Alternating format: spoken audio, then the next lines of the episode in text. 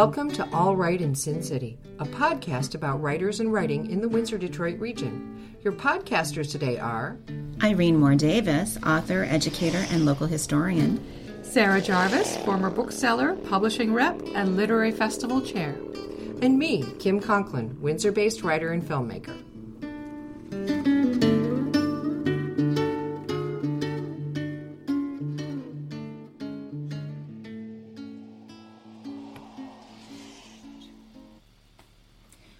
Here at Bookfest Windsor at the beautiful School of Creative Arts in Windsor, the former Armories, with two amazing authors, Blair Hurley and Nadja Lubiw-Hazard. So pleased that you could join us today. Thanks for inviting us. Glad to be here. First of all, how did the panel go? What did, what, what did you like about it? Oh, it was a great conversation. I think I like these conversations with writers that are just casual and also getting some insight into other writers' process and their inspiration. I think is always fun to hear. So I had a great time. Yeah, I agree. It was really nice because there were uh, things that Blair and I shared that complemented each other, and then there were things that you know we could gi- give different perspectives on, which I really uh, appreciated. And I thought uh, TJ did a great job moderating really interesting questions to get us thinking a little deeper about our writing. Yes, TJ Travis, one of our former guests, was the moderator for this session. So, uh, so wonderful how the community of, of Windsor's literary scene gets together and really hosts this fest- festival as a group. So, what did you find that you had in common in terms of your process or your themes? Well, we did talk about uh, our characterization. I think the way that we had to get to know our characters and really discover uh, characters that had common threads with our own life experiences, I think, and how that can really lead to a strong foundation for a believable character. And also our sense of place in our writing, too. Yeah, I agree. The sense of place, I think, was uh, an, an important one, and just really uh, connecting on that idea of a novel almost having place as a, uh character in the novel, um, and both of us grounding on that.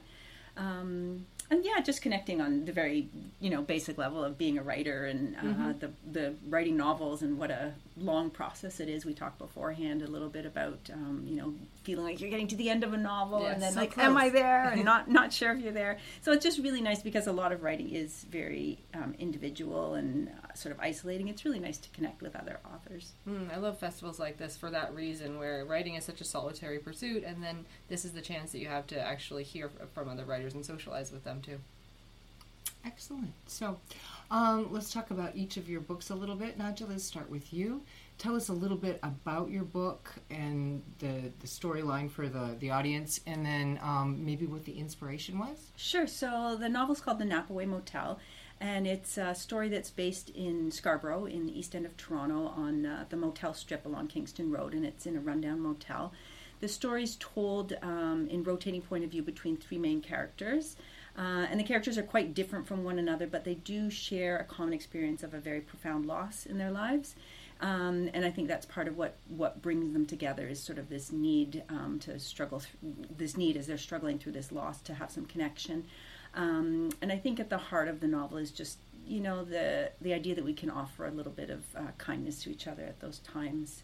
Um, one of the main inspirations for the novel was um, my own time in Scarborough, uh, driving the Kingston Road motel strip and uh, seeing seeing those these motels that are you know run down um, but filled with people living there um, and when I made the discovery that uh, the city of Toronto uses some of the motels as uh, part of their housing system the sheltering system I just thought that's that's a story there and that was really the inspiration for the novel And how would you characterize sort of the theme of the novel or the, the tone of it? What would you?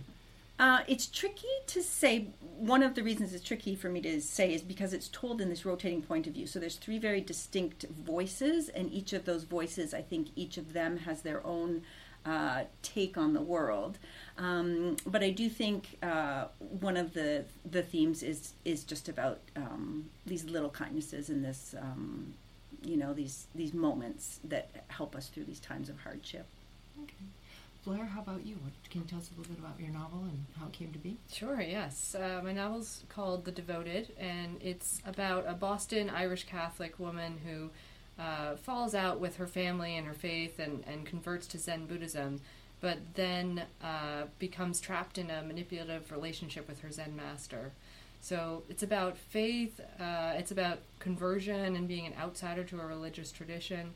It's also about the parallels I found both in the, the different forms of beauty that I found in Catholicism and in Zen, but also in the ways that power and authority can be abused in these religious contexts. So um, it's a sort of a spiritual quest novel, I would say. And one thing that was very important to me when I was writing it was that growing up, I loved spiritual stories like Siddhartha and, and the Dharma Bums, books like that. But they were always from a male perspective. It was always a man who was allowed to kind of leave his family and, and go on these quests of discovery. So I really wanted to write a girl religious quest. Oh, that's very interesting. How cool. So, so what was different or unique about the way you approached your projects from things that you had done in the past? What do you think? Good question. Yeah, I think for me, uh, it was mainly point of view characters. So I, I did mention on the panel that I'd written a first novel, and the main character was very similar to myself. Um, you know, in terms of you know, as a white woman, middle aged. Um, uh, working as a vet, which is what my career is, um, with kids um, in a lesbian relationship. So, uh, very much uh, a character that um, was similar to the life that I have. Um, and, then I think with this novel, um, I, as an artist, I wanted to grow and, and try new things. And so I think um, it was really important for me to write some uh, characters that had varying um, backgrounds and uh, experiment a little bit with voice. One of the main narrators in the story is a child. So experimenting with writing a, a book that's not made for children but with a child narrator, which can be tricky. Um, you know, just really writing outside of myself, but writing sort of uh, at the heart of um, people that I know around me. And I'd say definitely trying to juggle both of these religious traditions was a new and ambitious topic that I tried to tackle in this book. Um, I, it's uh, it's a close third person with uh, Nicole, my main character, and I really wanted to get a sort of intimate knowledge of who she was and what sort of journey she had been on, and also the difficult betrayals that she had encountered in her life when she sort of offers herself up, looking for a little meaning and wisdom and guidance from a religious leader, and, and finds that that trust has been violated. So uh, I tried. I think the biggest challenge for me was trying to imagine myself into those very private spaces of particularly in Zen, it's a tradition of having an intimate relationship between a teacher and a student, and that that space, uh, unfortunately, can be ripe for abuse. So, trying to uh, sensitively imagine my way into that dynamic. Mm-hmm. What did you find most challenging about writing this book? Definitely um, trying to capture the the feel and the culture of these two different religions as honestly and respectfully as I could while also lobbying some critiques at the abuses of power that have occurred mm-hmm. in these religions. So um, I tried to do my homework. I really tried to research and, and read as much as I could about uh, the traditions and read primary texts and, and the memoirs of Buddhist nuns and things like that, uh, just so I felt like I could write from a position of authority. If uh, I was just bumbling in there like an outsider making assumptions, I think it wouldn't have worked. So I tried to respect the people who are actually uh, believers and practitioners and uh, just try to tell their story as, as uh, imaginatively and compassionately as I could. And what did you find most fun about this project? um, I loved reading the, the poetry of both Catholicism and Zen. I think one of the most fun reading pro- projects I had was reading Zen koans. So I read whole books of koans, which are these sort of uh, riddles that are told uh, to Zen students. The most famous ones are What is the sound of one hand clapping? or uh, Show me your original face, or the, there's a famous one where someone says, Does a dog have a Buddha nature? And the answer is mu, which means no. And it's very puzzling, and you're supposed to work it out. There's no, there's no literal answer that's the acceptable answer.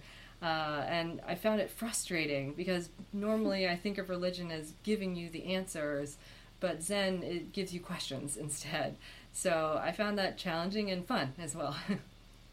and you, what did you find the biggest challenge in writing your book?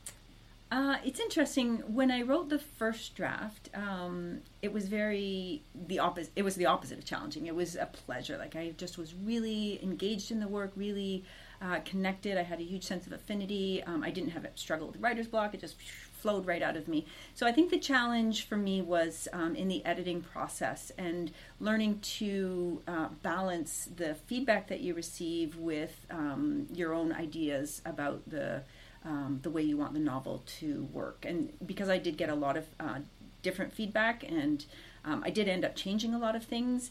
Um, I found that challenging, um, and at some point, I, I remember losing sight of like is this the story that I wanted to tell, or is this you know somebody else's version of the story that that they would like me to tell? So I did find that challenging, um, and definitely much a learning process. Anything about the editing process for you, Blair, that was unique? Oh, definitely. It just takes more patience and more willingness to re envision the work than I thought going mm-hmm. into it. I think when, when we talk about revision, it really means revision, seeing it in a new way each time that you approach the draft. So I had to be willing to imagine big changes to the story and to the character and and to cut whole chapters that I was very attached to emotionally. So yes, I think uh, that this is the advice I give to my creative writing students as well. editing is not just polishing up the grammar and dotting the, the I's and crossing the T's. It really is about uh, being willing to do a radical re envisioning of the shape the story could take or what choices the characters make and that can be hard because yeah. you, you, get very emotionally attached to the way it first came out. Uh, but you have to be willing to, to radically re envision it. Can you give us some examples of some big changes that happened in either of your books that you can remember? Something that went yeah. So one of the ones that happened, and it happened over time. But uh, when I wrote the original draft, I had four point of view characters. So the the three characters that you would read now, um, and then the fourth one was the motel itself. Um, and I loved it. I was so attached to the motel's point of hmm. view, and my writing group also loved it. But then when I started working with editors, um, they they didn't think that it would work. They thought it was a sign of I, I can't remember exactly the the criticism, but just maybe it was amateur or it didn't work. Um, and so I ended up pulling that out, and I still even now I have like a little like a little core of regret, like oh, but I love that part. Um, so so that would be one example, and and I did end up taking out quite a bit. But one of the things that I see is um, how skillfully as you develop your skills as a writer, um, how you can change things and tighten things up. So what happened was I took that um, motel perspective and I wove it into the story, and I think it made the story stronger. Mm-hmm. Yeah, I would say the biggest change was probably just the whole ending in my original version. I just didn't really know how to end it, how what my character needed to do in order to achieve closure or a final confrontation with her her demons. So um, in the original version I sent off to editors, it it had her going off on this sort of strange quest out west, and it had nothing to do with everything that the story had been before that. And so, uh, I suddenly, after getting some feedback, I realized no, I need to actually return home. This is about coming full circle and confronting what was at the beginning of the story. I think a lot of stories do end up coming full circle in one way or another, mm. and I just uh, couldn't see it until I'd gone through a few drafts. I realized, oh, this is a circle story. It needs to come back. mm. So, can you tell us a little bit about your path to publishing? How did you, you know, find your publisher and connect with them, and how did that relationship work? Yeah, so I um, I'm fairly new to writing. I guess I would label myself as an emerging artist. Um, so I've had only this one novel published and a couple of short stories. Um, and at the point where I was writing and I decided I wanted to get published, one of the things I did was starting to take the craft more seriously and uh, submitting short stories and getting short stories published. Um, and when I got to the point with the novel where I had worked with mentors and worked with um, critique groups and worked with editors, and I thought it was ready to um, send out, I just sent it out to several small presses. Um, and I was so pleased to have a very quick response from Amy at uh, Palimpsest Press, and she said yes. So it was it was not a big uh, uh, it's not a big story of you know oh it was rejected and it was so hard to get it published. It was just more about um, the patience of doing the work and spending the time, improving the novel, getting the novel to the point where it was ready to go out, uh, and then trusting that someone would want to take it on, which they did, which was lovely. Mm-hmm. And I did have that phase of rejection for sure, where I wrote a version of the novel and thought it was probably good enough and sent it out to a flurry of agents. Uh, I did want to try to follow the traditional route of getting an agent and then a publisher. Uh, and there were no takers. I had some encouraging notes, which made me think that uh, maybe there is some potential here. Uh, and I did have to look back at the manuscript and really have a hard moment where I asked myself, is this worth working on? Do I still believe in the project? And after a week of reading it over, I decided, yes, I still do believe in it, and I think I can see some ways to make it better. So then I did a major revision, and at that point, I sent it out to agents, and I signed with my agent at that point. And from there, it followed a pretty traditional path where I did a couple more revisions with the agent, and then he sent it out to publishers, and it was bought. Um, from there, of course, there were more revisions to do with the editor, so and, and, it's such a long process. We were talking about this where my, my editor said, Yes, we're really going to rush this one into production. We're going to put it in in a year and a half. And I felt stunned. really, wow, man, that's the rush. You know? uh, so, really, uh, I would say as, as well for those uh, writers out there who get uh, a book deal, congratulations. And now start uh, working on something else because Yes. it's going to be a long lead time before you actually see it in print. So, you might as well have other things on the stove burbling away. Amen. So, speaking of that, what are you writing now?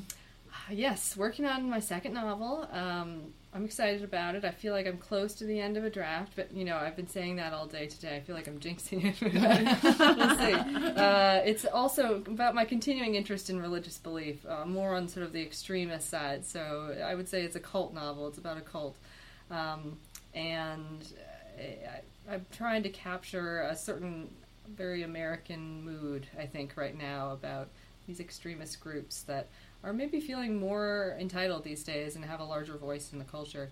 So, trying to capture that as much as I can. Sounds fascinating. How about you? Uh, so I'm working on a third novel, which is uh, historical fiction, which is a new genre for me. So um, I think it offers a huge potential to grow as a writer. Um, I love research, and so I'm deep in the research. Uh, but it is very challenging, I think, um, especially to try something you haven't tried before. Uh, the story is about um, two young women uh, in England at the turn of the century in the 1900s who, um, through their actions, trigger a scandal around vivisection, around the use of animals in research. Um, and at the center of that is a, uh, the brown dog, and there's a, a, statue in England that was erected at the time, um, which became a focal point for protests and riots. Um, so it's it's a story that I find uh, is really rich, um, and it, I have a lot of affinity for it because of my own personal background in in uh, medicine. Uh, but again, I just uh, I'm just uh, not sure I'm up for the challenge on some days as I'm moving forward with it. It does sometimes seem like a lot when you've got a big project in front of you. Yeah, Yes, it is. and I'm you're at the to end of beginning. this, yeah, It's so. very it's very daunting, and we were talking about how every new novel you write seems to have its new challenges, no Yep. matter what lessons you learn from the previous one. Each new novel has uh, new lessons to learn. Why do you think that is? I think every new novel is sort of it has to teach you how to write it. It has uh, new structures, new voices that you're trying, new ambitions, and so you definitely learn important skills about getting through a project with each book you write. But uh, at least I've found that um, each one seems to require the same amount of thought and time and revision as well, for sure. Well, thank you very much for joining us today. Um, we really appreciate your time, and we're so glad you could come to BookFest. Thank you for your panel and your time, and best of luck with your new projects. Thank you. Yeah, thank you so much for inviting us to speak and talk with you today about books. Thanks for joining us. Look for more episodes of All Right in Sin City wherever you listen to podcasts, or check out our website, allrightinsincity.com. For information and announcements of new podcasts, sign up to our email list or follow us on Facebook and Twitter.